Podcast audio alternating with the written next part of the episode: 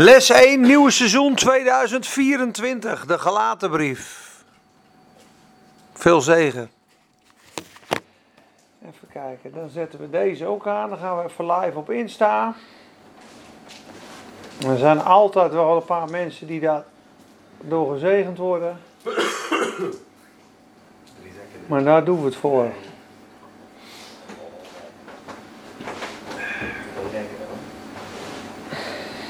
You will always be.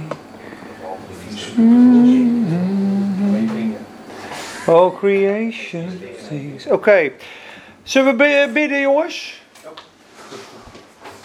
Vader, we danken u in de machtige naam van de Heer Jezus Christus, Heer. Heer, we nodigen u uit in deze ruimte. Heer, we bidden u zegen over vanavond. Heer, we danken u voor iedereen die gekomen is danken u voor uw woord. We bidden dat een ieder mag ontvangen, Heer, waar zijn hart naar verlangt, waar zijn hart naar zoekt. Heer, dat ze het licht en het schijnsel van uw heerlijkheid en uw glorie mogen weten. Heer, de waarheid van het evangelie spreekt Paulus over in Galaten. Heer, de brief die wel aan Spakenburg geschreven kon worden. Omdat het zo wettisch en koud en kil soms is. Heer, als we met geboden bezig zijn, maar de genade en de liefde en het wonder van het kruis vergeten. Vader, we bidden dat het wonder van het kruis mag plaatsvinden vanavond in onze harten. Heer, dat wij verfrist en verkwikt mogen zijn. Heer, dat we U mogen proeven, U mogen zien. Heer, en dat we Uw hart en uw waarheid en uw woord ontvouwd en ontsluierd mogen zien worden, waardoor het leven brengt, Heer. Met het doel waar Paulus toe dit schreef. Heer, om de waarheid te verkondigen van het evangelie. Waar hij voor geslagen werd, Heer. Waar hij voor in gevangenissen zat. Heer, en waar hij uiteindelijk voor stierf, Heer. Als martelaar. Om die waarheid bekend te maken, Heer. Van eeuwigheid tot eeuwigheid. Heer, de waarheid over uw Zoon. Jezus Christus. Die gekruisigd is voor de zonde van de wereld. Heer, die de Satan en de hel verslagen heeft. Heer, die gekomen is om te oordelen de rechtvaardigen en de onrechtvaardigen. Heer, en straks in die eeuwigheid, dan zullen we zien, Heer, wie waar stond en wie koos voor u.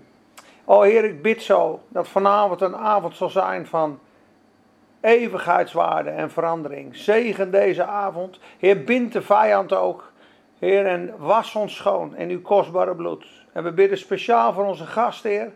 Heer, dat hij het meest gezegend zal worden deze avond van ons allemaal. In Jezus' naam. Amen. Amen. Oké, ik weet niet zo goed waar we gaan beginnen, want Galaten is een, eh, een brief van zes hoofdstukken.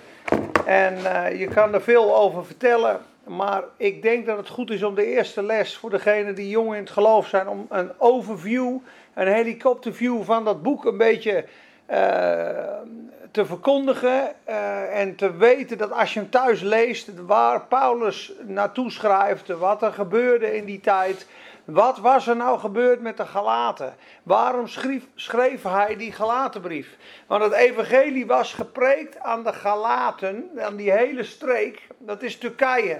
En daar komt ook Galatasaray vandaan. Galatasaray is Galaten. Efeze, wat lezen wij in de Bijbel? Heb je Efesbier, dat lust ik wel. Uh, Efesbier is Efeze. Daar liep Paulus. Maar Paulus was hier geweest, had het evangelie gepreekt. De mensen waren blij, de mensen waren gezegend, ze kwamen los van hun zonde. Ze kwamen eigenlijk in het plan van God. Alleen kort nadat Paulus weg was, gingen de Joden, de Judaïsten, die kwamen en legden een juk op die jonge gelovigen. En die zeiden, joh, wat Paulus zegt, dat klopt wel. De Jezus, dat, die is ook wel gekruisigd, daar heeft hij wel gelijk in. Maar je moet ook nog de Mozabitische wetten moet je uh, nastreven. Je moet de geboden moet je nastreven. Je moet ook je laten besnijden. Je moet de Sabbatsdagen uh, vieren. En ze kwamen eigenlijk met een wettisch evangelie. De wet kwam er weer op. En de wet is gegeven in de Bijbel, en dat is een groot geheim, dat weten maar heel weinig mensen. De wet is gegeven in de Bijbel als een spiegel om te laten zien wat volmaakte liefde is. En dat jij daar tekort aan schiet.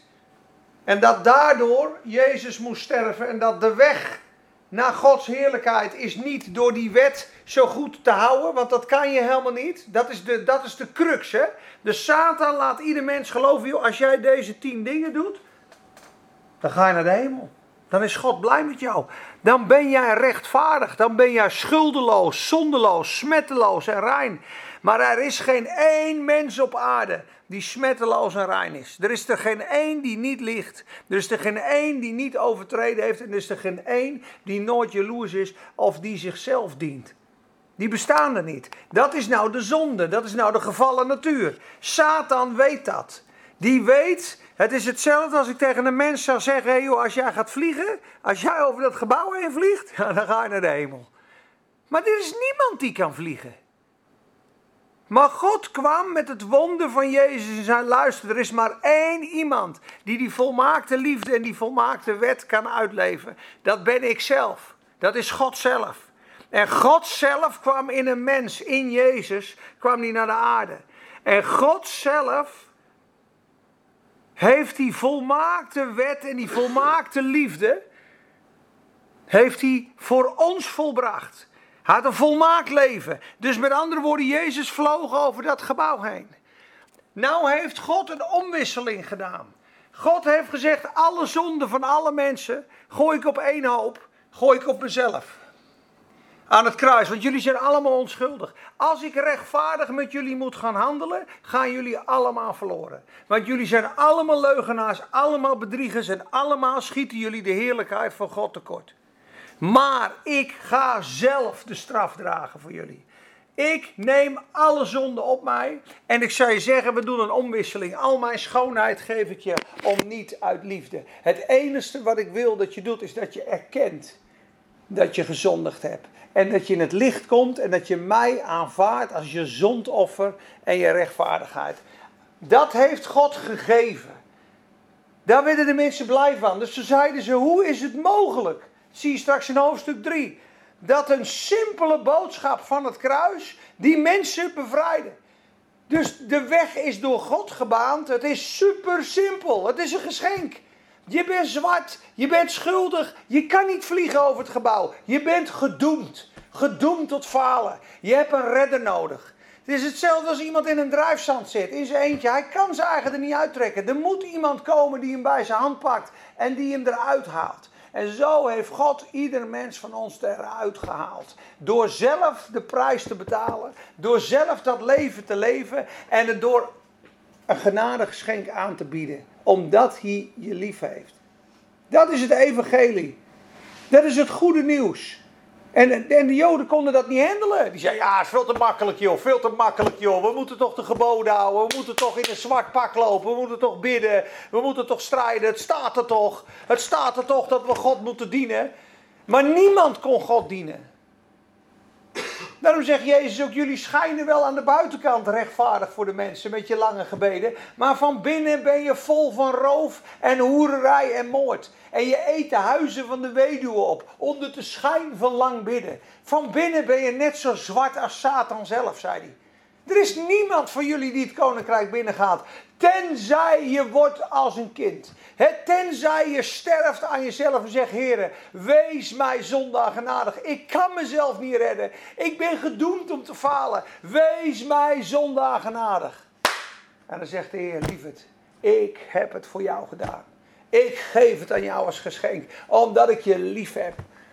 Omdat ik je lief heb. Ik wil mijn, als ik rechtvaardig met je zou handelen, zouden we allemaal verloren zijn. Ik, William,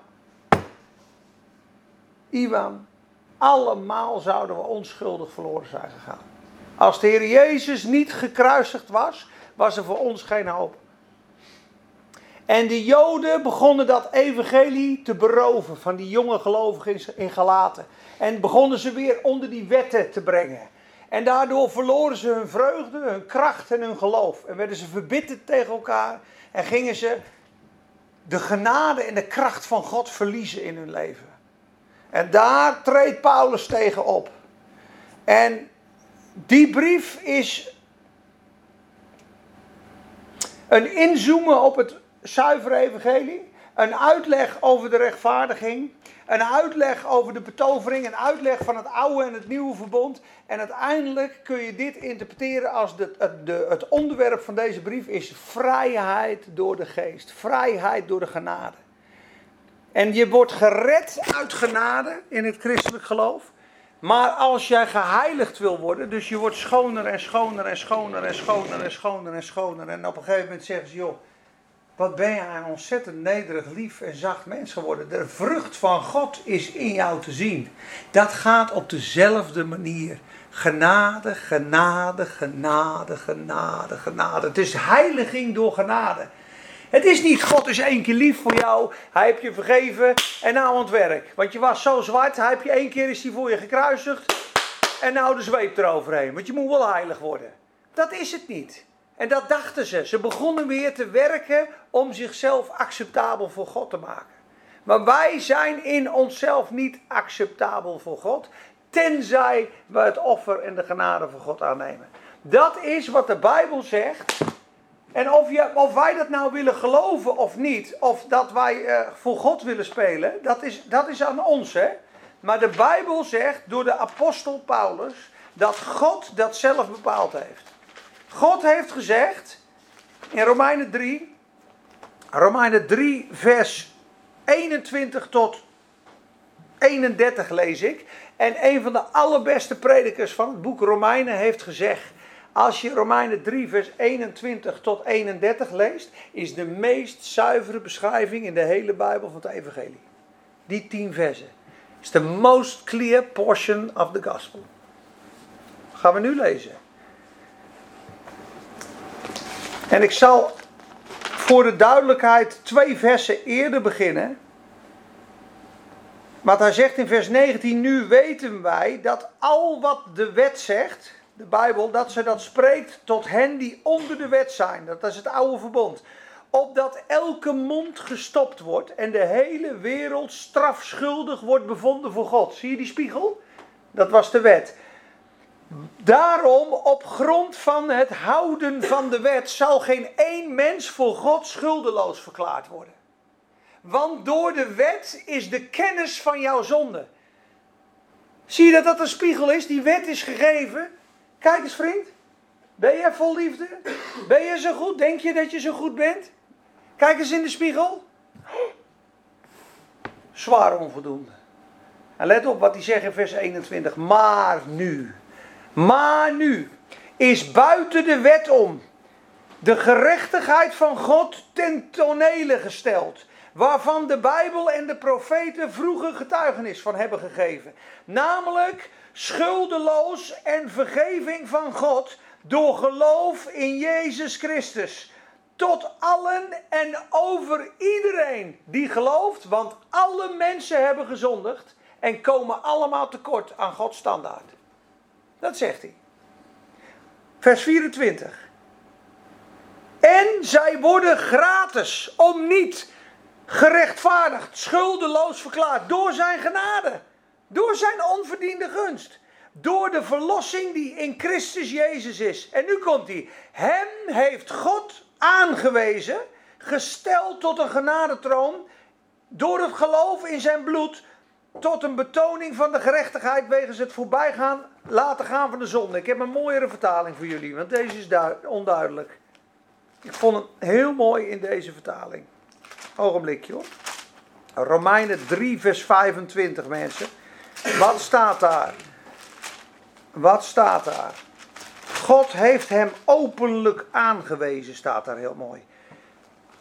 Romeinen 3, vers 25. Hem, Jezus, heeft God openlijk aangewezen. Dat is, dat is degene waardoor je vergeving krijgt. Als middel tot verzoening door geloof in zijn bloed. Dit was om de rechtvaardigheid van God te bewijzen vanwege het voorbij laten gaan van de zonden die vroeger hadden plaatsgevonden. Dit deed hij om zijn rechtvaardigheid te bewijzen. Waarom staat dit er? God is niet onrechtvaardig. God is niet zo, joh, ik zie al die zonden uh, door de vingers. Het maakt allemaal niet meer uit, jongens. Ik ben een barmhartige God. Joh, we hebben het er niet meer over. Nee, nee, nee. God is mega rechtvaardig. Hij heeft al die zonden van ons bestraft. Rechtvaardig bestraft. Maar niet in jou, maar in Christus. Hij heeft dus de herder geslagen. En daardoor is zijn wraak en zijn toorn op de zonde is volledig bevredigd. En nu kan God genadig naar ons zijn omdat hij een ander gestraft heeft. Dat is het evangelie. En hij zegt nu, luister, dit is de enige weg tot redding. Mijn zoon heeft alle zwarte schuld gedragen, is aan het kruis gestorven. Als je op hem rust, reken ik jou zijn gerechtigheid toe. Er is geen enkele andere manier. Al sta je de hele dag op je kop, al geef je je lichaam om verbrand te worden, al bid je de hele dag. Het gaat je niet helpen. Want er is maar één weg en dat is Jezus, die is openlijk aangewezen als zoenoffer. Dit is het evangelie volgens Paulus, volgens de Bijbel. Zo dan, God is nu rechtvaardig en hij rechtvaardigt degene die uit het geloof van Jezus is. Simpel hè? Waar is dan de roem? Wie kan nu nog roemen? Of wie kan nog zeggen, joh, ik heb het zelf verdiend? Die is uitgesloten. Door welke wet? Nee joh, het is door het, is door het geloof. Wij komen dus nu tot de conclusie dat een mens door geloof gerechtvaardigd wordt zonder de geboden van de wet. Bijzonder hè? Dit is zo krankzinnig voor een wettisch persoon dat Paulus bestempeld werd als een misdadiger en een misleider. En ze zeiden, joh, wat hij zegt, dat klopt niet. Want Mozes heeft ons vroeger de wet gegeven en wij moeten gewoon de wet houden. Dat is de opdracht. En dat geloven ze hier in Spakenburg en op heel veel plekken nog. En wij in ons hart allemaal nog. We oordelen vaak mensen op hun gedrag. Als ze het goed doen, dan zijn we redelijk aardig. Maar als iemand fouten maakt, dan worden we al een beetje wat pittiger. In Spakenburg zien ze niet op heel veel plekken dat de genade van God het volledig voor hun volbracht heeft. Dat die wet in Christus vervuld is en dat God nu een geschenk voor hen heeft en hun vergeven heeft op basis van onverdiende gunst, genade. Ze proberen zondags nog steeds die grote moeilijke wet, die spiegel, te vervullen. Als ik niet lieg, als ik niet steel, als ik mijn best doe, als ik nederig ben, als ik bid, als ik uh, ja, uh, goede werken doe, als ik, uh, als ik dit, als ik dat, als ik zus, als ik zo, dan is God tevreden met mij. Dan heb ik vergeving, dan krijg ik de gunst van God en dan is Hij blij met mij. En dan gaat Galaten over. Dat we daar moeten we van verlost worden. Het is een bovennatuurlijk iets Niemand in deze wereld leeft in de genade van nature. Want genade is iets dat klopt niet. Je gaat niet iemand die van jou steelt zegenen en liefhebben. Iemand die van je steelt, die geef je meestal een klap voor zijn kop. Of die breng je naar de rechter. Maar wij hebben gezondigd voor God en Hij is ons genade geweest. Amen, Jezus. Dat stuurt Madeleine. Dus Paulus schreef de brief aan de gelaten om ze te, terug te brengen naar de eenvoud van het evangelie. Om in die blijdschap, in die genade terug te komen. Hij probeert die leugens te tackelen. En dat doet hij in hoofdstuk 4 met het oude verbond. Dat doet hij in hoofdstuk 3. Dan zegt hij, joh, wie, zijn, wie hebben jullie betoverd? Zijn jullie allemaal gek geworden? Ik ben toch gekomen met Jezus. Wat zijn jullie nu weer aan het werk als een stel slaven? Als je een slaaf wil zijn en je, gaat je besnijden, ja, dan had Jezus niet hoeven, hoeven, gekruisigd hoeven worden. Maar dat zegt hij aan het einde van hoofdstuk 2. Kijk maar eens.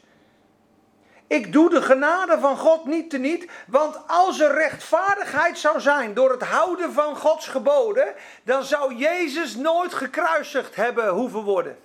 Dat zegt hij. Wat is dan het nut van de kruisiging van Jezus? Als het door, door, door het houden van de wet is. Weet je, Jehovah-getuigen dit ook doen? Het klinkt heel aannemelijk, hè? Ik kwam er een keer een tegen. Hij ja, we love the Bible. And we do the Bible. When I obey the Bible, I have eternal life. Ik denk, god, dat klinkt goed, man. Wat hij zegt.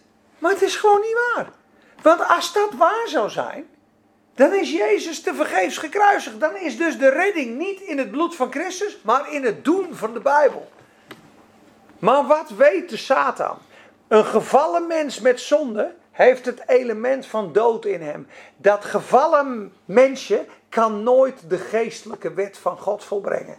Dat is als vliegen over een gebouw. De Satan weet, deze wet is de hoogste vorm van liefde. En die komt uit de hemel. Er is geen sterveling op aarde die dit kan gehoorzamen. Die is er helemaal niet. Maar ik laat het ze geloven, ik laat het ze proberen, ik laat ze gewoon rondjes lopen. Want als ze maar bij het kruis van Jezus vandaan blijven. Dat is de taak van de Satan. Je mag geloven wat je wil, je mag feesten wat je wil, je mag boeddhist zijn, je mag alles doen. Zodra je maar niet komt. Waar is het kruis? Hebben ze het weggehaald hier? Hier stond altijd een mooi kruis. Als je maar niet komt bij de voet van het kruis. Want bij de voet van het kruis wordt Satan verslagen. Is vergeving van zonde. Is Gods genade. Want daar is het bloed van Jezus. En ik spreek, ik zeg het even tegen jou, ik spreek wel eens moslims. En dan zeggen ze, Peet, het is precies hetzelfde. Ons geloof, jouw geloof, één God, Bijbel, Isa, profeet.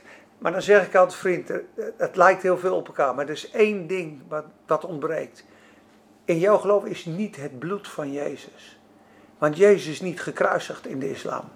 Er was iemand die op hem leek en die hebben ze weggenomen. En dat is in een, volgens mij is het in een grot met een spinnenweb, toch? Dat hij dat die verborgen werd. Ja. ja. Satan weet namelijk dat dat bloed is de sleutel tot de eeuwigheid. De dood van Jezus is de sleutel tot Gods heerlijkheid. Dat is God zelf die voor jou de prijs betaalt. Als die je daar weg kan houden, maakt niet uit of je boeddhist bent of moslim of je honderd dagen bidt of 300.000 goden volgt in India. De Satan is verslagen aan dat kruis. En daar wil hij iedereen weg hebben. Want het bloed van Jezus is niet te vinden in de islam. Want het bloed van Jezus is het enigste zoenmiddel in de hele Bijbel. Wat God gezegd heeft, het bloed van mijn eigen zoon is zo waardevol. Dat is de enigste reden waardoor ik mensen genadig wil zijn. Het kan niet anders, jullie zijn mijn vijanden. Dus dat bloed, zonder het bloed is er geen vergeving. Daarom gaat het hele Oude Testament over dieren offeren. Adam en Eva, ze vallen. Wat doet, je, wat doet God? Hij slacht een bok en geeft hun kleding van dieren. Het is het bloed. Waarom moesten ze een offer brengen vroeger? Van een bokje. Waarom moesten ze constant in de tempel dat bloed op dat altaar gooien? Omdat het bloed bedekking was. Vroeger was er een schaap en een geit. En dan zei God: Luister, ik reken je zonde niet toe. We maken het een zondebok. Daar komt het woord zondebok vandaan. Dan legde de priester de handen op jou. Jouw zonde nam die op zich. Bracht het op die bok. Die zegende die bok, die straalde die in zo. Nu zijn jouw zonden in de bok. En die stuurde ze in de woestijn. En dat beest stierft. En dan was jouw zonde, waren voor een jaartje of voor een weekje waren ze vergeven. Dan, dan komt het woord zondebok vandaan. En dan moest je verzoening doen met bloed. Je moest een stier of een dier offeren. En dan zei God: Oké, ik vergeef je voor een jaar. Maar het was een afspiegeling op het offer van de Heer Jezus. Daarom is ook als Abraham met zijn zoon de berg op gaat. Ja, en in de islam, ik heb het op de markt gesproken met die jongens. Ja, is, hij ging met Ismaël de berg op, zei ze. Dat is het suikerfeest, want het ram zat vast in de struiken. Ik zeg maar vriend, vind je het niet raar dat hij met zijn zoon omhoog gaat? Abraham gaat met zijn zoon. Of het nou Ismaël, Isaac is, wij geloven dat het Isaac is. Een vader gaat met zijn zoon een berg op en hij moet die zoon offeren. God wil aan Abraham laten voelen, weet je hoe het voelt als je je zoon offert? Op diezelfde berg, de berg Moria, is de berg Golgotha. Daar is Jezus gekruisigd, 2000 jaar later. Zeg, vind je het niet gigantisch bijzonder dat God vraagt om je zoon te offeren op een berg? Terwijl hij zelf zijn zoon zou offeren op die berg. Hij wou aan Abraham laten zien, voel je hem? En toen hij dat mes in hem wou steken, zei hij, stop! Ik weet dat jij God vreest. En toen werd hij een vriend van God genoemd. Dat is het beeld dat God zijn eigen zoon gaf. En toen zat dat ram vast in de struiken. Want God had zichzelf een ram bereid. En er kwam Isaac weer terug van het offer. Dat is wat de Bijbel vertelt. Dus dit evangelie is wat Paulus preekte in de gelaten brief. Maar er kwamen dus dieven en rovers binnen. En ze werden vervolgd. Want er kwamen dus mensen daar die zeiden: Ben jij van Jezus? En dan had je problemen. Dus sommigen gingen een beetje van het geloof af om de vervolging te ontlopen. En anderen werden beïnvloed door Joodse, wettische, judaïstische leraren. die ze eigenlijk weer onder het oude systeem wilden brengen. Terug naar de bokjes, terug naar de stiertjes, terug naar de wetjes. Ja? Ik hoop dat ik het een beetje goed heb kunnen uitleggen. Dan proberen we nu te, verder te gaan in Galaten 1. En dan begin ik gewoon een stukje in die brief te lezen. En dan kijken we wel waar we, waar we eindigen. Maar de Galatenbrief is een geweldige brief over vrijheid, over zegen, over heiliging in genade en over de waarheid. En ik begin te lezen in vers 1. Ik weet niet of mensen een Bijbel bij zich hebben of dat ze een Bijbel willen of dat je op je telefoon meeleest. Maar dat is fijn en goed om mee te lezen. Dan kan je dat verhaal wat beter volgen. Galaten 1 vanuit de Holy Bible app. En anders heb ik hier nog een heel mooi Bijbeltje liggen voor iemand. Welke vertaling? Maakt niet uit. Ja, ik heb de HSV. Heb je een Bijbel op je telefoon, maat? Ja, Top. Galatians. Laten 1. Ja. Ja. Mooi zeg. Ja, Oké. Paulus, een apostel, geroepen, niet vanwege mensen, ook niet door een mens, maar door Jezus Christus en God de Vader, die hem uit de doden opgewekt heeft. En al de broeders die bij mij zijn aan de gemeenten van Galatië. Genade zij u en vrede van God de Vader en van onze Heer Jezus Christus. Die zichzelf gegeven heeft voor onze zonden. Zie je dat? Opdat hij ons zou ontrukken aan de tegenwoordige slechte wereld. Overeenkomstig de wil van onze God en Vader. Hem zij de heerlijkheid in alle eeuwigheid. Amen. En nu begint hij, kijk, geen andere evangelie staat erboven. En hij begint nu, ik verwonder mij, broeders, hierover dat u zich zo snel afwendt van hem die u in de genade van Christus geroepen heeft naar een andere evangelie. Dus kwamen valse leraren binnen met een andere evangelie. Er is helemaal geen andere evangelie. Al zijn er ook sommigen die u in verwarring brengen. Valse leraren. En het evangelie van Christus willen verdraaien. Willen er even een slagje aan geven. Maar Paulus is heel direct hier. Maar zelfs als wij. En dan ga ik je straks iets heel heftigs zeggen over het moslim en islamitisch geloof. En dat komt nu hier langst. Als dit waar is wat hier staat. Als we Paulus op zijn woord geloven. Dan is het evangelie van Gibriel in 622, 623 is een grote leugen. Dat staat hier namelijk. Want hij zegt, maar zelfs als wij, de apostelen, of een engel uit de hemel, u een ander evangelie zou verkondigen dan dat wij u verkondigd hebben, die zij vervloekt. Zie je dat? Wat hij zegt? Als wij, als iemand een ander evangelie verkondigt dan wij, dan wat u ontvangen hebt, die zij vervloekt. Zelfs als wij of een engel uit de hemel een ander evangelie brengen. Wat is er gebeurd in 623? Mohammed krijgt bezoek van een engel. Gabriel, Gibriel. Hij is onder zweten, hij is onder trillen. Hij ontvangt een openbaring en dat wordt de Koran. En de Koran spreekt het bloed van Christus en de Bijbel tegen. En Paulus is 600 jaar voordat Gibriel komt, is hij aan het waarschuwen. Als ik of iemand van de apostelen, of een engel uit de hemel, u een ander verhaal vertelt dan wat ik vertel over Jezus, die is vervloekt. Dus het kan geen engel geweest zijn. Het is een andere valse engel geweest. Want de Bijbel waarschuwt tegen een evangelie, een andere boodschap door, door middel van een engel. Hiermee kun je tackelen hoor. Als dit waar is, daarom is een moslim zeggen, ja, de Bijbelvertalingen zijn niet zuiver en Paulus, dat weten we niet. En daar, je komt er niet uit. Daarom zeg ik, of je gelooft dit als het woord van God, dan tackle je de rest. Of je gaat het in twijfel trekken, ja, dan kun je nergens komen. Je moet op een gegeven moment een woord hebben. Is Gods woord waarheid of is het een stripboek? Of is het een verhaal hier? Want dan, dan hebben we gewoon een politiek geloof met z'n allen.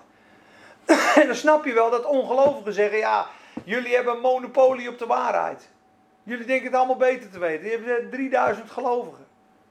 En daarom moet God zelf in jouw hartje openbaren door de Bijbel heen dat dit waar is. En daarom moet je vragen, Heer, als dit de waarheid is, leid mij naar uw waarheid. Overtuig mij in mijn hart dat ik het weet, dat ik weet, dat ik weet dat u voor mij gekruisigd bent, dat u de weg te waar in het leven bent. En sommigen hebben dat al ontdekt. Jij bent in een zoektocht. Ik bid dat je dat mag vinden. Ik heb gebeden, vroeger, ik was de drie zelfmoordpogingen gedaan. Heer, als u bestaat, haal mij eruit. Ja, als u echt bestaat, haal mij eruit. Binnen anderhalve dag kwam ik uit de situatie. Ging ik weer terug. Half jaar later weer depressie en een vriendin. Nou, ik wist gewoon, als ik nu bid, ik kom eruit. Hij haalt me eruut. Ik wist het gewoon. Ik werd er weer uitgehaald. Dat heb ik een keer of tien meegemaakt. Was heel eigenwijs. Hè? We hebben veel weer terug in drugs. Op een gegeven moment was ik in Amsterdam. Neuriede ik, neuriede ik altijd een liedje. Van een vroege, van een vers van de Bijbel. Of een, uh, Jezus leeft in eeuwigheid. La, na, na, na, na, na, na. Ik ben drie jaar niet in de kerk geweest. Ik had ruzie met mijn ouders. Ik gebruikte veel drugs. Ik kwam na drie jaar voor het eerst weer in de kerk. Omdat ze met z'n allen gebeden hadden. Er was niks bijzonders in die hele kerkdienst. Ik weet nog wel dat ik naar buiten ging. Dat ik denk, nou, was dit nou alles? Maar op het moment dat ik naar buiten wou lopen, uit de banken, gaat iemand achter het orgel zitten en die begint dit liedje te spelen.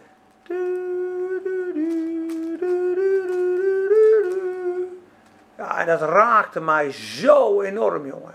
Ik denk dat is een knipoog van de Heer. En tranen met tuiten. Mijn moeder kwam eraan met een doek. Ik, ik werd helemaal geraakt. Vanaf dat moment is mijn zoektocht begonnen.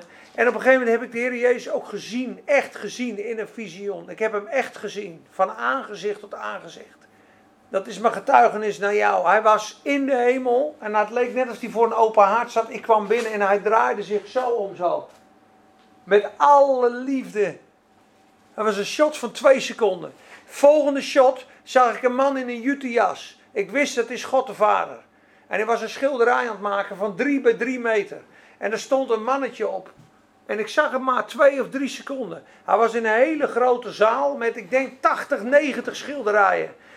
Van mij. En ik stond met een krijtstrepen broekje en een rood strikje met een Bijbel. Stond ik zo op het schilderij. Dat was God aan het schilderen voor mij. En de hele zaal hing vol met schilderijen hoe die mij zag. Maar was dat in een droom? Was in, nee, er was toen iemand bad voor mij met de kracht van de Heilige Geest. Iemand bad, ik lag op de grond, toen stond ik weer op. Toen zei hij: Nee, je moet ontvangen, je moet het indrinken. Maar ik was niet van het indrinken. Ik denk donderop, joh, dat moet, wat moet je allemaal, weet je wel. Maar toen ging hij boven me staan. En toen zei hij: Pak nou toch eens die passie voor jou, Peter. Zijn passie voor jou. Zijn passie voor jou. Zijn passie voor jou. En dan ging hij door en er knakte iets in mij. Op dat moment. Die huls ging eraf. En toen was ik, ik denk vier, vijf seconden, was ik, was ik weg. En toen zag ik het. Ik was dolgelukkig. Ik was blij.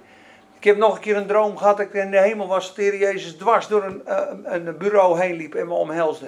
Ik heb het gezien, ik heb het geproefd. Niemand kan het meer van me roven, snap je? Maar de Bijbel en het gebed en de ontmoeting en de prediking gaan ervoor zorgen dat een mens tot erkentenis der waarheid komt. En dat als je dat ontdekt, dan weet je met je hele wezen, het is waar. En daarom zeg ik, als gelaten waar is, en ik geloof dat met mijn hele wezen.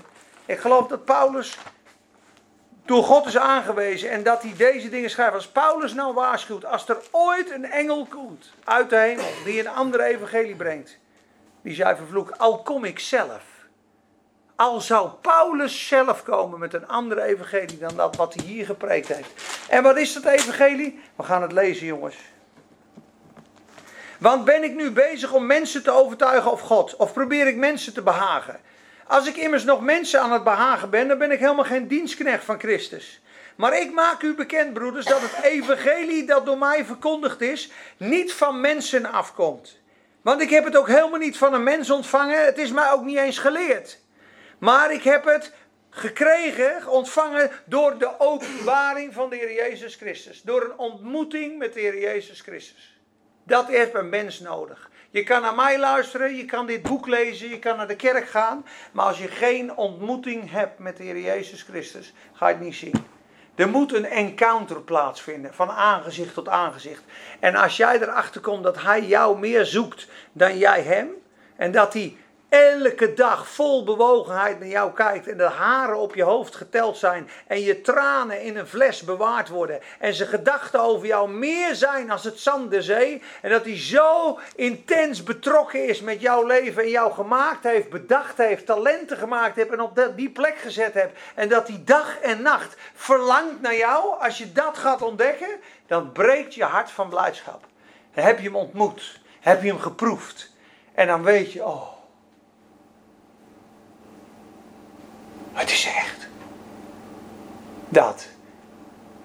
Dan is het evangelie. Een ontmoeting met de Heer Jezus Christus. Daarom zie je die fariseeërs met de boekrollen lopen. Maar zo hard en zo koud. Iedereen doodgooien met stenen. Iedereen veroordelen. En zelf adderige broedsel. En als ze geld aan God moesten geven, dan zei ze nee. Of aan hun ouders moesten geven, zei ze nee, dat is, uh, het is voor de tempel. Hè? Dat geld is voor de tempel. En dan lieten ze hun eigen ouders kaperen. Onder de schijn van langbidden. Schijnheiligheid komt daar vandaan, jongens, het woord.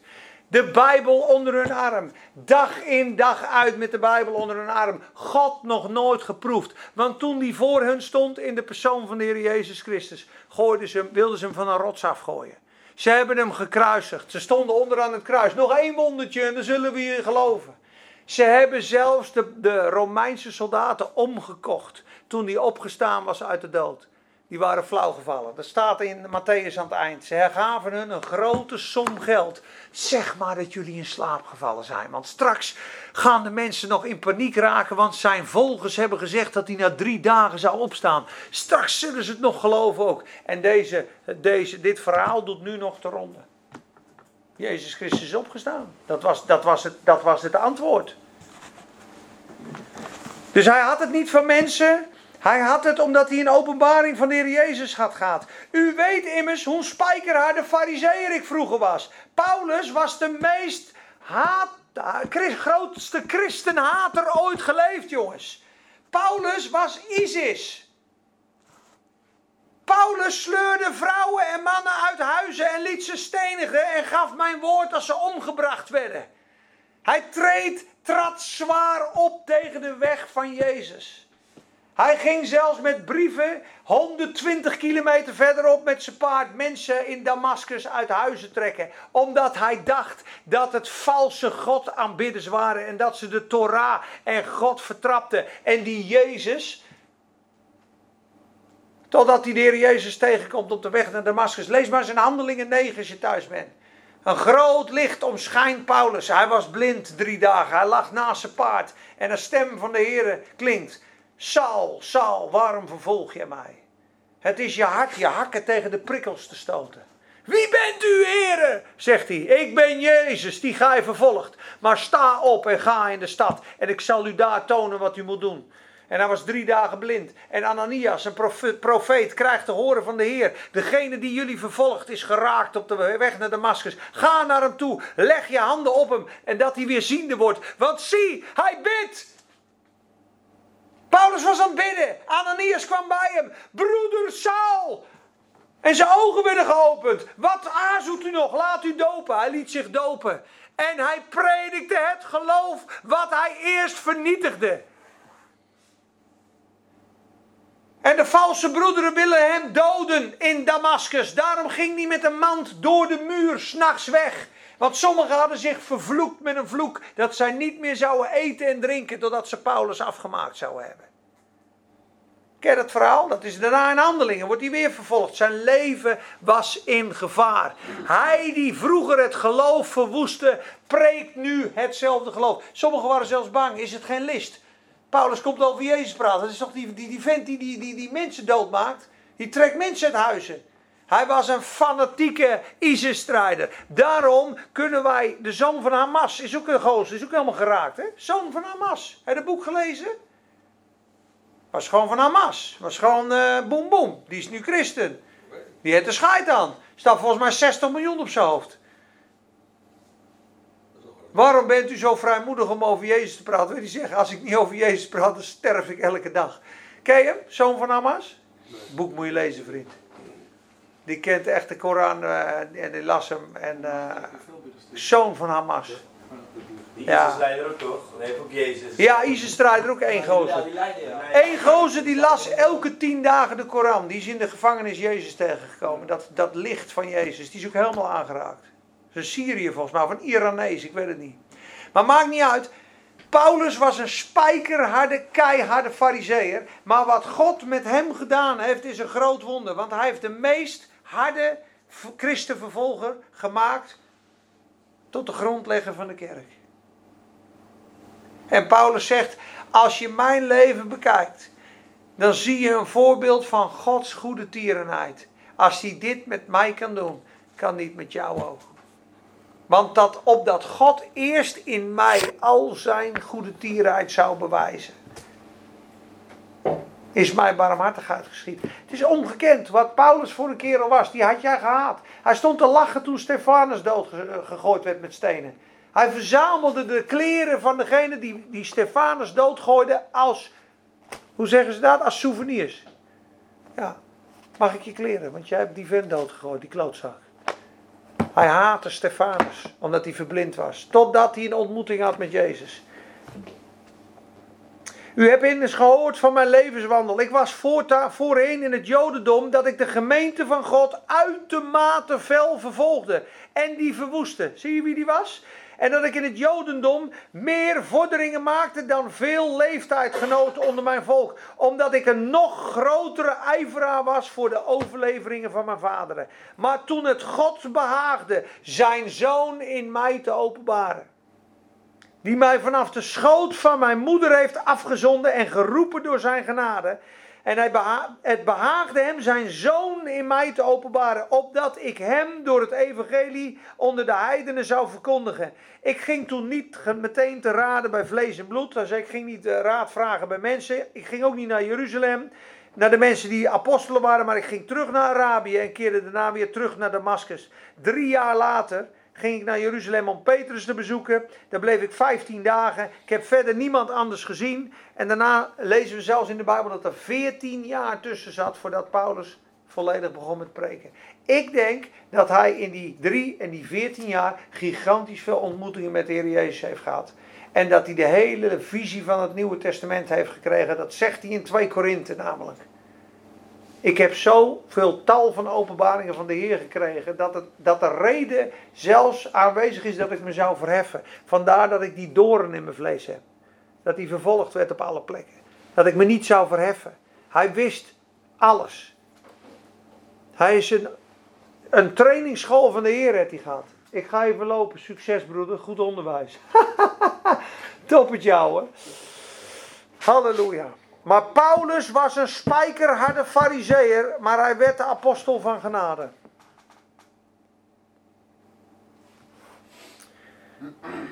Kijk, en ik, uh, even kijken, vers 21. Kijk, daarna kwam ik in de streken van Syrië en Cilicië.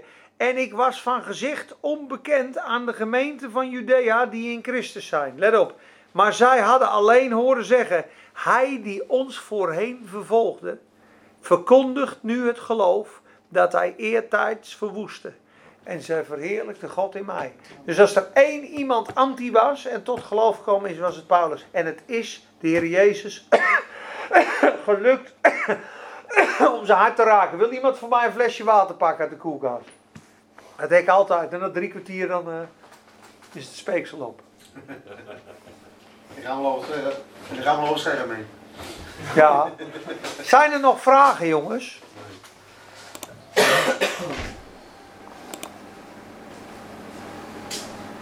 Ik weet niet of het nu handig is om vragen te stellen Na de... Doe maar na de tijd is ook, maar je mag ook tussendoor hoor. Dat is Peter is na de 6. Ik heb alles goed. top man. Top. Fijn. Vind ik mooi. Ik ben blij dat je er bent man. Ben je al wat fitter? Nee, last van mijn keel, man. Heer, bevestig uw woord met wonderen en tekenen. En red mijn broeder Amen. van zijn akelige bacteriële infectie. Dat zijn snor in de fik gaat. Halleluja. oh, De hemelse zalving. halleluja, dank je Nien. Mijn zusje zegt, mooi broer. Oh ja, hier staat het. Ik loop het niet aan mijn duim te zagen. Kijk, daarna ging ik na verloop van 14 jaar weer naar Jeruzalem samen met Barnabas. En ook nam ik Titus mee. En ik ging op grond van een openbaring en ik legde hun het evangelie voor dat ik verkondig voor de heidenen. En afzonderlijk aan hen die in aanzien waren, dus hooggeplaatsten. Opdat ik niet misschien te vergeefs zou gelopen, lopen of gelopen hebben. Dus hij had, was ook privéprediker van invloedrijke mensen. Maar zelf Titus, die bij mij was, werd niet gedwongen zich te laten besnijden, hoewel hij een Griek was. En dat ter wille van binnengedrongen valse broeders. Zie je, hier komen ze, valse broeders. Die zeiden, die genade van Paulus, dat klopt niet, je moet besneden worden. Oud verbond. Ze gingen de oude wetten van God, die gemaakt zijn om iemand tot Christus te brengen, gingen ze weer inzetten om ze van Christus te brengen. Dus die wet, die bracht die mens tot het einde van zichzelf. Dat hij hopeloos riep om genade. En toen kwam hij bij Jezus, was hij thuis. is geweldig. Hun hebben die wet weer gebruikt om ze uit het huis te trekken en weer terug in dat systeem. Want dit systeem is een systeem van veroordeling. En als jij tegen iemand zegt, je hebt kanker, met een diagnose, maar ik heb hier de oplossing voor u. Ja, dan heb je hoop. Maar moet nagaan dat ik elke dag zeg, meneer, u heeft kanker. Meneer, u heeft kanker. Meneer, u heeft kanker, u bent ziek. Kijk eens in de spiegel, u heeft kanker. U gaat dood, u gaat dood, u gaat dood. Nou, na honderd keer, dan ga je wel dood. Dat doet die wet. Die, die vertelt alleen maar hoe slecht het is met je. Je bent niet goed genoeg. Je hebt gezondigd. God is boos op je. Denk je dat het jou lukt? De gunst van God heb je verspeeld. Vandaag heb je weer dit gedaan. Vandaag heb je dat gedaan. Denk je dat God blij met je is? Vieze hypocriet. Vieze vuile hond. Vieze dit. Nee, maar dat is de Satan. Dat is de aanklager. Maar als iemand jou een eerlijke diagnose geeft. Meneer, u bent hartstikke ziek. Maar weet je wat het goede nieuws is? We hebben het medicijn voor u. Als u die ziekte niet ontdekt had en u was hier niet geweest, had u gestorven. Maar u zult nu leven. Halleluja. Dan ga je toch daarna geen diagnose meer stellen? Dan ga je feest vieren dat iemand genezen is. Maar de Satan stelt een nieuwe diagnose. Die al gesteld is. En dat is zijn list. Wat is er? Nee, nee, nee, gelachen. Oh. Halleluja. Oké jongens. Ehm, oh ja, hij liet zich niet besnijden, hoewel hij een Griek was. En dat te willen van binnengedrongen valse broeders, die waren binnengeslopen om onze vrijheid die wij hebben in Christus Jezus te bespioneren en ons weer slaven te maken. Voor hen hebben wij ons niet in onderdanigheid plaatsgemaakt, opdat de waarheid van het evangelie bij u zou blijven. Maar wat betreft hen die geacht werden iets te zijn, wat zij voorheen waren, maakt voor mij helemaal geen verschil. God ziet de persoon van de mens niet aan. Zij die dus in aanzien waren, dat waren de fariseeërs van de wet, die hebben mij verder helemaal niks opgelegd. Ik had er gewoon maling aan, zegt hij. Ik heb niet naar ze geluisterd. Ik, dat de waarheid van het evangelie bij me zou blijven. Wat ze ook zeiden, wie ze ook zou- zouden zijn. Ik heb mijn plaats in Christus heb ik vastgehouden. Dat is wat Paulus eigenlijk zegt. Maar in tegendeel, zij zagen dat aan mij het evangelie onder de onbesnedenen toevertrouwd was. Dat zijn de heidenen, net zoals Petrus dat aan de besnedenen, dat zijn de joden. Want hij die door Petrus werkte met het oog op het apostelschap onder de besnedenen, werkte ook door mij met het oog op de heidenen. En toen Jacobus en Kefas, dat is Petrus, andere naam, en Johannes, die geacht werden steunpilaren te zijn, de mij gegeven genade erkende, dus de genade is de boodschap van het evangelie, gaven zij mij en Barnabas de rechterhand van de gemeenschap, opdat wij naar de heidenen zouden gaan en zij naar de joden.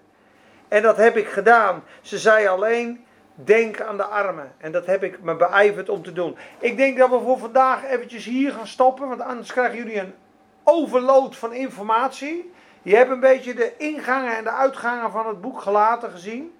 Lees het thuis eens rustig door.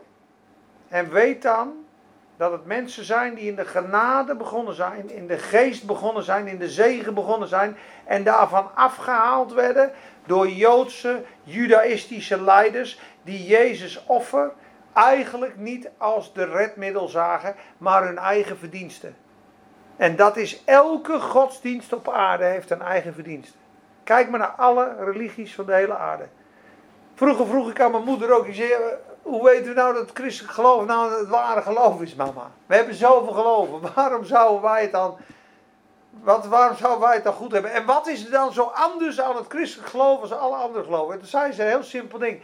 Het christelijk geloof is het enige geloof wat genade heeft en waar God het allemaal gedaan heeft voor de mens als een geschenk.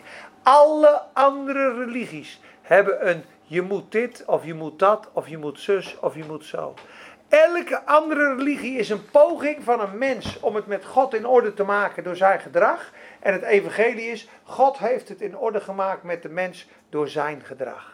Hij zegt, kom tot mij, allen die vermoeid en belast zijn, en ik geef jou rust. Er is geen één geloof wat genade preekt. Geen één. Amen. Amen. Ik hoop dat ik jullie een beetje heb bemoedigd.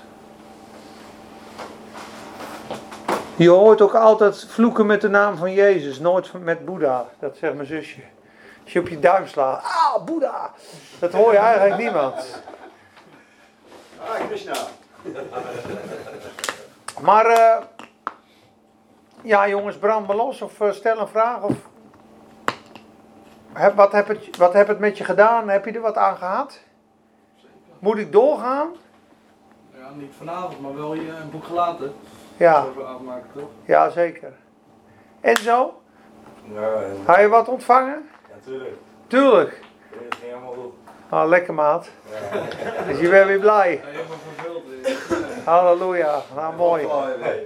Eh, Maar bevestigt eigenlijk wel wat eigenlijk al, altijd al gedacht werd. Weet je wel? Van, van hoe zitten andere dingen dan en, en, en hoe zit het dan precies? Het is gewoon rechtvaardig. Is liefdevol, maar wel gewoon rechtvaardig. Niet met omweggetjes of je moet het extra verdienen of je moet dit. Nee, als Dus dat is God, wel weer een bevestiging, weet je wel? als God het zonder Jezus had kunnen doen, dan had hij het gedaan. Ja, Ja. 100%. Maar had hij gezegd, jongens, luister, ik ben barmhartig, ik zie het door de vingers, eh, doe nog maar een keer eh, proberen. Maar het, het feit dat de mens zondigde, betekent dat hij stierf. Hij werd een vijand van God en er kwam een doodselement in hem. De mens zou sterven. Letterlijk sterven. En God kon twee dingen doen. Of ik laat ze sterven en ik maak een nieuwe schepping. Dat had gekund. Of hij zegt, nee, maar ik wil niet dat ze sterven. Dan sterf ik wel. Ik wil ze redden. Ik heb ze lief. Ook al zijn ze scheef gegaan. Ik heb ze lief. Ik hou van mijn schepping. Dan ga ik zelf wel. Dat heeft God gedaan. En dat is het bijzondere van een barmhartige, genadige God. Maar hij heeft het zo gedaan door wel die zonde en die straf en die dood te dragen. Daarom is Jezus helemaal door die dood en door die hel en door die Satan heen gegaan. Het kon niet anders dan via Jezus. Hij moest zelf. Jezus is God. Jezus is God als mens. God in het vlees. Dat is het bijzondere. Hij is niet een profeet. Of net als bij de, bij de uh, Jehovah-getuigen is hij een koning. Jezus is niet God, hij is een koning. De koning van, het nieuwe, van de nieuwe stad. Nee, we hebben alleen maar Jehovah. De Joden ook, die zeggen dus alleen maar God. Yahweh. Zijn zoon moet nog komen. De Messias moet nog komen. Ja, straks zullen ze de Messias aannemen. Dat is de antichrist. Met een maskertje op. Die komt als vredestichter straks. En dan zeggen de Joden eindelijk, eindelijk is de Messias gekomen. Drieënhalf jaar doet hij lekker relaxed. Beetje vredestichten, beetje lachen zo. En dan nee, nee, maar de eerste drieënhalf jaar is hij in het midden van de zeven jaar draait hij ineens om. Hij laat de tempel bouwen, hij gaat vrede stichten tussen de Arabische wereld en de Joden. Hij doet wonderen, hij is vredevol, hij is charismatisch, hij is slim. Iedereen zal zeggen, dit is, dit is hem. Eén verkeerd woord over die man, een stompje op je bek. Dat zullen mensen zeggen. En is Als hij fout is, als dat de antichrist is, dan ben jij, dan ben jij eens gek. Maar wij weten vanuit de Bijbel dat hij komt Als een wolf in schaapskleren. als een wolf in schaapskleren, als een engel des lichts. En hij zal antwoord hebben voor het Midden-Oosten conflict. En iedereen zal zeggen, wow, en de wapens worden ingeleverd. En iedereen zal in vrede leven. En zodra er vrede is, overkomt hun een plots verderf. Draait hij ineens om. En dan gaat hij roelen. Er wordt een beeld opgericht. Als je niet knielt, ga je kop eraf. Geen teken, kan je niet eten. Ik ben God. Is. De antichrist, jij krijgt van God, krijg je bovennatuurlijke wijsheid door de Heilige Geest. En als je je Bijbel leest, ben je wakker. Als je 2 Thessalonicenzen leest, Openbaring leest en Daniel leest, dan wordt hij beschreven waar hij vandaan komt. Hij komt of uit Syrië, of uit Turkije, of uit Egypte, of uit Perzië. Uit die vier, dat is 100% zeker vanuit Daniel. Ze denken uit Syrië. En hij zal straks sterven. Dus er is straks een wereldleider die zal sterven. En de geest van Satan komt in dat lichaam en wekt hem op. Dus hij doet de opstanding na. En de mensen zeggen, wat, hij was dood. Daarom zegt openbaring, het beest dat een wond had, wat dood was, werd weer opnieuw levend. En het zevende beest was ook de achtste. En dit is de antichrist. En hij zal zitten in de tempel van God, laten zien dat hij een God is. Weet u niet dat ik u gewaarschuwd heb voor deze dingen? Paulus waarschuwt er zoveel tegen, dat je hem op een gegeven moment ga je hem herkennen. En als, je moet dus waakzaam zijn in gebed, waakzaam met de Bijbel. En God gaat jou op een gegeven moment intuïtief in je hart gaat iets, gaat iets geven. En jij krijgt straks op het voorhoofd, zie jij het kruis bij je broeders in die tijd. Dat kan alleen jij zien. Jij kan zien aan mij straks, ik en jou, dat je van Jezus bent. En niemand kan het zien. En de wereld moet straks kiezen. Want Satan zegt straks dit. Joh, of je neemt het teken op je voorhoofd en op je pols. En je bent bij mij, bij het wereldsysteem. Ja, of je kop gaat eraf. Wil je bij Jezus horen? Kop eraf. Nou, dan gaan we zitten. Kom maar, hakken maar. Ik heb al gebeden dat mijn kopje nog even doorgaat. Een paar meter boven de grond. Weet je wel?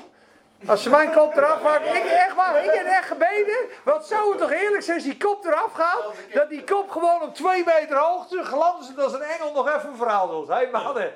Ja, mijn kop is eraf, maar ik ben gewoon lekker bij de Heer. Ah! Hey. gaat er niet meer, maar de rest. Ja. Halleluja.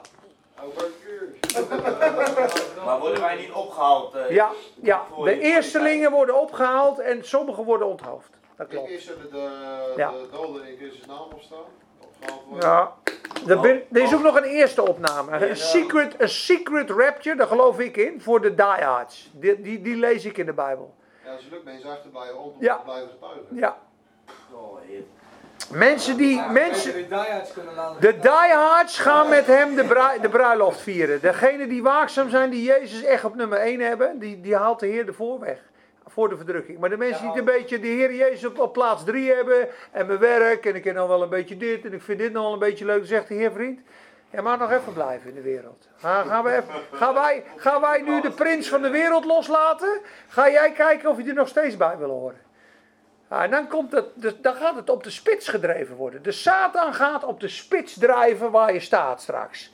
Kies je voor hem of kies je voor niet? Dat kamp wordt steeds groter. Dat zie je nu al gebeuren. Ben je van God of ben je van de wereld? Waar ben je van? Van duister of het licht? Ja, een beetje in het midden. Nee, ik zit in het midden. Het is al vol gas daarheen of vol gas daarheen. En dat ga je straks zien in de eindtijd. Daarom is er nu al met aliens bezig. Allemaal over aliens, dit en dat, weet je wel. Maar Om- zometeen Precies, omdat die opname, als de opname er is, gaan ze zeggen ze zijn weggenomen de aliens. Maar zullen er miljoenen mensen in één keer weg zijn? 100% in een oogwenk. En dan zeggen ze allemaal, kijk, Weet je zie je wel wel, school aliens. Maar eh, Een ik, uit de ik heb eh, daar, jullie hebben van die films over gezien, weet je wel. En Ja. dan zie je ook dat die antichrist allemaal... eh, Madeleine, gieren.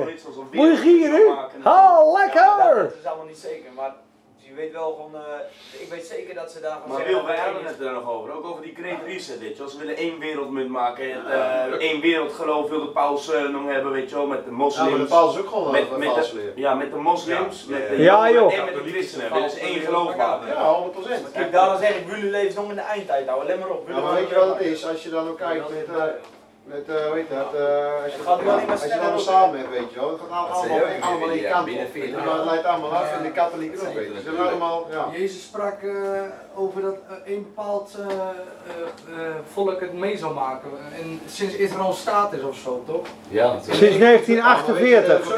Ja, sinds 48. En wij hebben nog... eh, En de mens kan 120 worden, dus Ja, tot nog uh, iets van 30 jaar 2068. Tot, tot, tot, Mooi hè, al die berekeningen. Uh, max 2068, dus. Uh, Nou ja, dan Wil je nog één keer je naam zeggen? Farid of Fasi. Fasi? Fasi. Hij heb je nog een vraag? Eh, ja, ik heb een lijstje staan. Ja, doe maar. Daar hou ik van. Ja, je hebt het net over eh, Paulus, hè? Ja. Dus, eh, eh, Mijn vraag is vaak, wanneer, wanneer is zeg maar, een grens voor een christen? Bijvoorbeeld, zijn er grenzen of bepaalde ja, regels? Hè? Bijvoorbeeld, van wanneer word je nou vergeven of niet? Zeg maar? Is het moment dat je helemaal niet meer ge- vergeven kan worden? Zeg maar? Nee. Is het als vervloeking? Of, eh, Dat Paulus, als Paulus een andere evangelie zou preken, dat hij dan vervloekt zou worden, bedoel je? ja, wat- is zeg maar de grens? Want, eh, Ja. Kijk, ik geloof zelf, op het moment dat een christen werkelijk tot eh, Jezus komt, krijgt hij een nieuw hart en eeuwig leven en wordt hij verzegeld. Verzegeld door de Heilige Geest. Ja, officieel geloof ik niet dat hij zo afvallig kan worden dat hij God gaat vervloeken en dat hij weer wegvalt. Dat geloof ik persoonlijk niet. Maar er zijn voorbeelden in de Bijbel van mensen die best wel een tijdje afdwalen. En die worden of door het oordeel van de Heer teruggehaald of vroegtijdig gedood. Om ze nog te redden. Maar er zijn ook gevallen, bijvoorbeeld mijn eigen zwager. Die geloofde in Jezus, maar die beleidt nu heel wat anders. Ja, ik vraag me dan af, was het echt? Of is die gekaapt door de Satan? Dat weet ik niet. Maar wat je wel leest in de Bijbel is... Wie niet blijft in de leer van Christus, heeft God niet. Dat is één. Mijn schapen horen mijn stem. De stem van een vreemdeling zullen ze nooit volgen. Dat is twee. Drie. Wie uit God geboren is, zondigt niet. Maar een ieder die uit God geboren is, bewaart zichzelf. En de Satan rooft hem niet. Vind ik ook een mooie belofte. Indien zij van ons geweest waren, zegt Johannes, hadden ze bij ons gebleven. Maar ze zijn bij ons weggegaan, opdat bleek dat ze eigenlijk niet van ons geweest waren. Dus ik hou me daaraan vast, aan die teksten. En ik weet niet hoe dat is in islamitische eh, of moslim, dat je afvallig kan worden. Dat, dat, dat weet ik niet. Als je uit de islam staat, dan ben je officieel eigenlijk. eh, Ja. Moet je ja. Ja, ja. Ja. Ja, ik heb zelfs een verhaal gehoord van een prediker die was eh, in een moslimgebied aan het eh, evangeliseren. En iemand kwam tot Jezus en zijn familie vond dat eigenlijk eh, ja, niet superleuk, maar ook niet heel erg. Maar toen hij gedoopt werd, de dag erna werd hij gedoopt in water, hebben ze hem onthoofd. En toen ging die prediker vragen van, hoe kan dit? Jullie, jullie wisten dat hij in Jezus geloofde, dat vonden jullie prima. Nu is hij gedoopt, waarom hebben jullie hem vermoord? En toen zeiden ze, gisteren geloofde hij in Allah en Jezus, dachten wij. Dat, dat konden we nog handelen. Maar vandaag werd hij gedoopt en stierf hij aan islam en koos hij enkel en alleen voor Jezus. En dat was de doodstraf waardig voor hem. Hij zei met zijn doop, ik sterf van alles, ik wil Jezus. Dat is wat je verkondigt. Ik heb ook een vraag hierop, zeg maar. Gelooft hij ook in gelijke kansen, zeg maar? In gelijke kansen? Als je bijvoorbeeld kijkt naar. eh, eh, zo, zo ik was bijvoorbeeld in een ander land geboren, eh, zoals Afghanistan. Ja, Ik zou waarschijnlijk nooit misschien eh, de, de tekenen hebben gekregen of eh, ja, de informatie of, of zeg maar de Ja. stap die ik moest maken is Ja. veel groter zeg maar dan ja, iemand die is geboren als christen. Ja. Snap ik. ja. Zou God dan onrechtvaardig zijn om jou niet het eeuwige leven te geven? Dat is eigenlijk je vraag, hè? Ja, in principe. eh, Ja. Je bent een Chinees, je, wordt je, wordt, je groeit op met Boeddha en je sterft, je bent 80 jaar en, eh, en God zegt, ja luister, je hebt geen Jezus, ga maar. Ja, dat zou heel onrechtvaardig zijn. Er staat gelukkig wat van in de Bijbel. Het staat in Romeinen 2. Het staat als je bijvoorbeeld bij een kannibalenstam zou zijn en je zou nooit het woord van God gehoord hebben. Hoe gaat God met die mensen om? Gelukkig geeft de Bijbel daar antwoord op. Er staat namelijk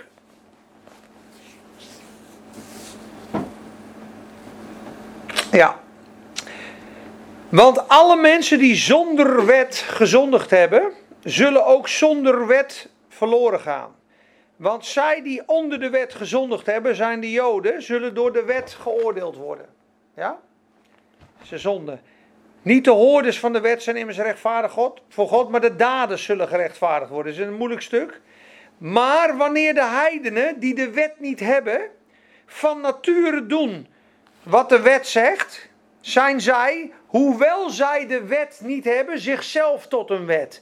Ze tonen namelijk het werk van de wet is geschreven in hun hart. Daar getuigt ook hun geweten van. En de gedachten van de mensen beschuldigen hunzelf onderling. Of ze verontschuldigen elkaar. Zo zal het gaan op de dag wanneer God de verborgen dingen van de mensen zal oordelen. Door Jezus Christus. Overeenkomstig mijn evangelie.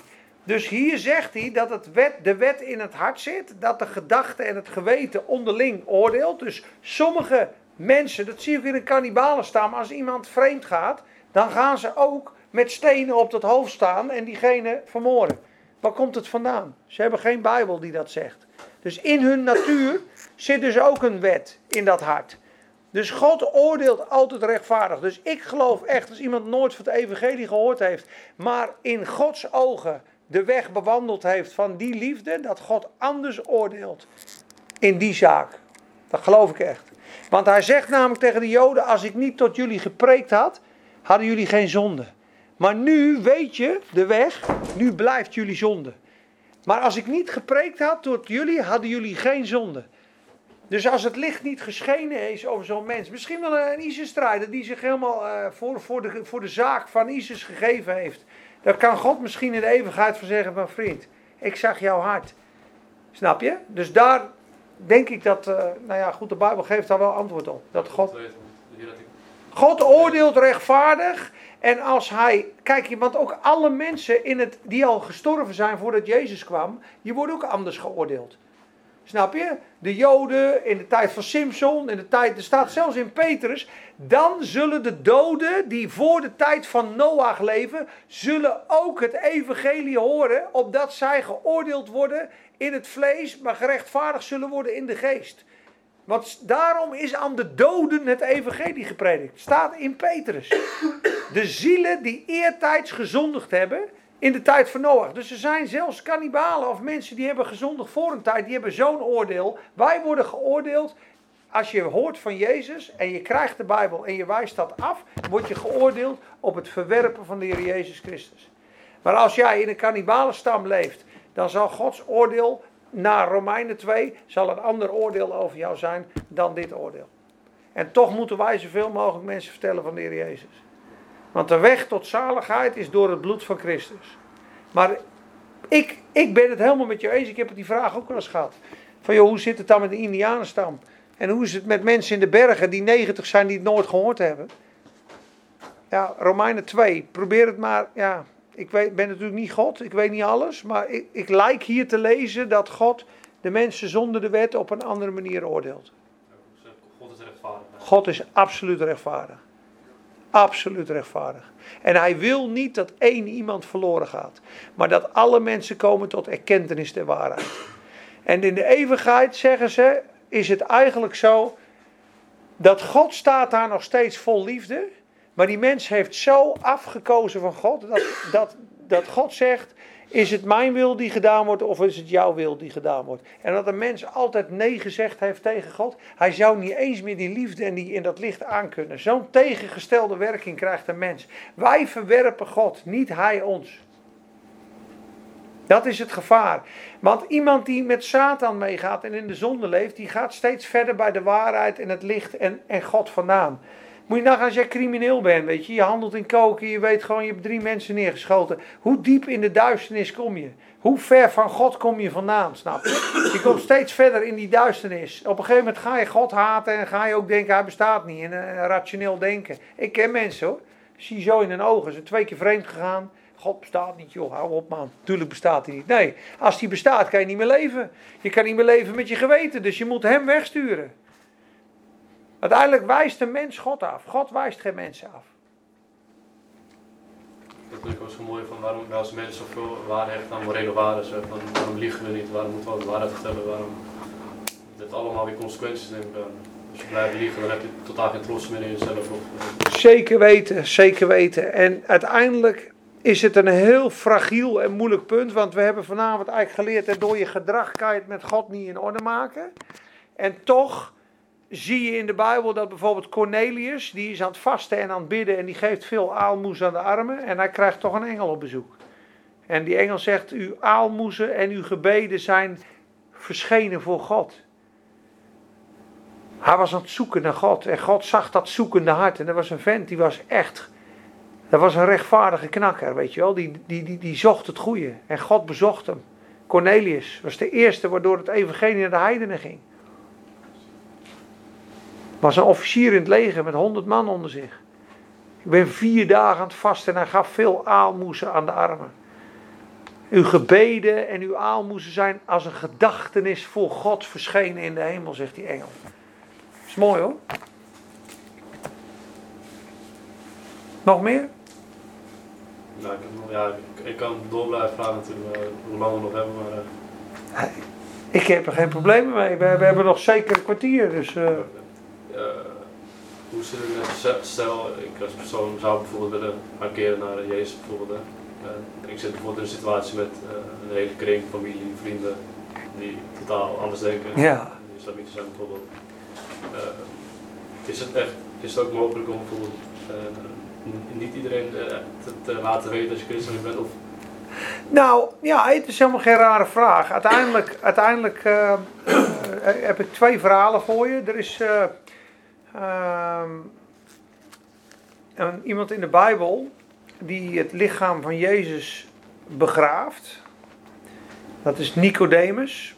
En die kwam s'nachts bij Jezus. Was zo'n leider en die zei: hey, eh, Ik zie al die wonderen en die tekenen bij jou. Dat kan niet eh, dat, dan dat je van God komt. En hij wordt geraakt. En op een gegeven moment, Nicodemus die begraaft Jezus, die is nog een keer, eh, vijf jaar later, neemt hij het voor Jezus op. En dan staat er, maar hij had het in zijn hart, maar beleed het niet om die, onder die fariseeën. En hij heeft het lichaam van Jezus heeft hij begraven met, met eh, kostelijke spijzen. Maar hij hield het in zijn hart, maar beleed het niet.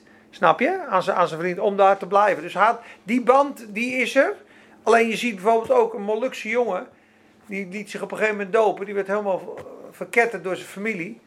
Ja, iedereen was tegen hem. Maar God heeft het helemaal omgedraaid. Zijn moeder kon niet meer slapen. Zijn vader kon niet meer slapen. Die kreeg nachtmerries. Na, na twee maanden kwam ze huilend naar hem toe. Wat zie jij wat wij niet zien? Want het gaat niet goed sinds we je verketterd hebben. En toen, hij bad elke dag voor ze. En ze zijn allemaal tot Jezus gekomen. Dus er is sowieso een prijs, er is een, vervolging, het is heel heftig. Ik weet het ook van Ali, die zei joh, met uitgaan ook tegen mij, niet zeggen benen, niet zeggen benen. Weet je, om, om de vervolging te ontlopen. Dus ja, ik kan alleen maar voor jou bidden. Maar op het moment dat je openlijk je geloof gaat beleiden voor de hemelse gewesten en je verwerpt Satan en je zegt, Heer Jezus, wees mij zonder genadig, kom in mijn hart wonen. Dan gaat er een shift plaatsvinden in de geestelijke wereld, maar die zal je ook om je heen plaats gaan vinden. Je doen en je laten. En of je dat eh, inderdaad met wijsheid nog een tijdje verborgen moet houden om je familiebanden eh, te houden, dat kan. En aan de andere kant eh, zal er misschien een keer een moment komen dat je de vervolging van het volgen van Christus gaat ervaren. En ze zeggen, klootzak, je bent, eh, je bent niet met mijn kind, je bent niet met mijn broer. En dan heb je Jezus gevonden, de schat.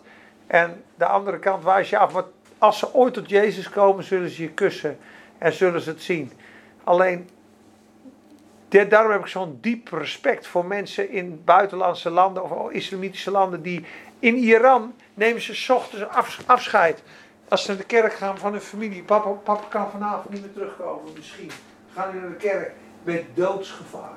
Gaan ze gewoon Jezus beleiden, zingen. In China moeten ze ondergrond samenkomen. Zijn er gewoon gasten van de politie luisteren mee. Als je maar iets over Jezus zegt, word je gefolterd, gearresteerd. Maar ze gaan gewoon samenkomen. Ik heb Somalische moslims uit Zweden zien reizen voor één kerkdienst hier. Drie dagen onderweg. Ik denk, wat een offer die mensen. Wij lopen op de zeiken als de airco niet aanstaan in de kerk. Die mensen gaan met gevaar voor eigen leven die liefde van Jezus zoeken. Maar echt, het is onmogelijk om de vervolging uit de weg te gaan en voor Jezus te kiezen. Want je krijgt uiteindelijk een geestelijke strijd met het kwaad. Want het kwaad wil jou en iedereen hier houden. Bij God vandaan. Hier is het prima, hier heb je vrede. Je mag van alles doen, maar, niet naar de kruis. en als jij hier doorheen gaat, dan, en, je gaat er, en hij moet je loslaten, dan moet die demon moet naar een hogere demon en die zegt, jongen, ik ben hem kwijt. Wat, je bent hem kwijt? Ja, ik ben hem kwijt, daar is tot Jezus gekomen. Wat? Ja, dat is oorlog. Dat is gewoon oorlog. En het mooiste is je familie gaat bidden dat je die prijs draagt en God je beschermt, je hele familie opdraagt. Maar het kan zijn dat je verketterd wordt voor de naam van de Heer. Maar dat is bij de Heer wel medailles hoor. Geloof mij hoor. Want als je kop eraf gaat in die, in die eindtijd straks, die mensen krijgen een kroon hè, in de hemel. Die, de martelaar, krijgen martelaarskroon van de Heer. Iedereen zal in de eeuwigheid wezen, die is voor mij gestorven. Komt die aan zo. De hele eeuwigheid zal je stralen gewoon. Dat is wel beter dan 72 maanden hoor. Ja, ja. Ja. Van 72 weet Ja, ja, ja. Maar, maar eh, ja. Eh, ja, echt een hele realistische vraag. Ik wil ook echt spe- speciaal persoonlijk voor jou bidden dat je daar eh, je weg mee gaat. Uiteindelijk is mijn advies: ga zo snel mogelijk naar Jezus, open je hart voor Hem en vraag Hem je te leiden en te tonen. En eh, ik ken ook iemand die vreemd gegaan was. Eh, en die heeft ook niet gelijk alles opgebied tegen zijn vrouw. Dus die kwam tot geloof. En die zei, ja Peet, moet ik dan vertellen dat ik haar eh, jarenlang bedrogen heb nu? Dat kan ze misschien nu niet aan. Nou, die heeft het een tijdje geheim gehouden. Op een gegeven moment kwam ze ook tot geloof. En toen heeft hij, na een jaar heeft hij het gezegd. En hij denkt, ja, mijn huwelijk gaat kapot. En toen bleef ze heel rustig. En toen zei ze, ik vergeef je. En toen zijn ze opnieuw getrouwd. Hebben ze de bruiloft overgedaan. En ze zijn gelukkig getrouwd.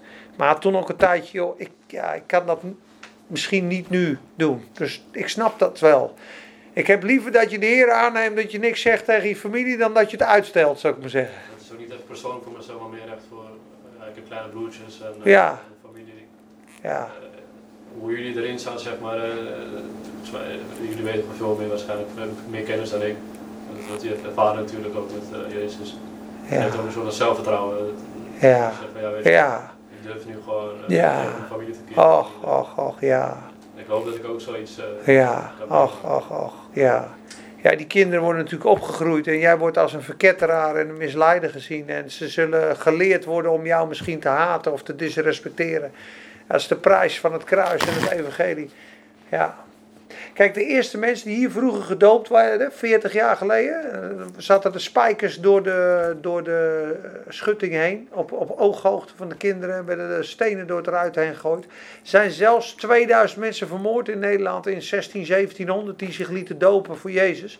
Dan noemden ze dat overdopers. Die werden aan handen gebonden, met rug aan rug, werden ze in de Maas gegooid. 800 stuks op een dag werden vermoord in Nederland. Toen was het nog een prijs. Nu, als je gedoopt wordt, dan klapt iedereen en niemand maakt het meer uit. Maar als je in een moslimland je laat dopen voor Jezus, zijn de vrouw. Daarom heb ik diepe, diepe bewondering voor je. Jouw prijs is een stuk hoger. Wij zijn eigenlijk doodschomen. Als, als, gewoon, als je dan dingen gaat vergelijken. hè, Ongekend. En dan stel ook, ja, Jezus hoeft niks meer mee te maken te hebben. En als je dan aan een situatie komt bij andere landen, dan, dan, dan, als je dat, dat gaat wegen, dan denk je, ja, dan ben je eigenlijk, gewoon kapot schamen. Dat je zoveel makkelijke mogelijkheden hebt om gewoon Ja. gaan even kijken, te gaan wandelen gewoon in geloof, weet je wel. Ja, Of, of om dingen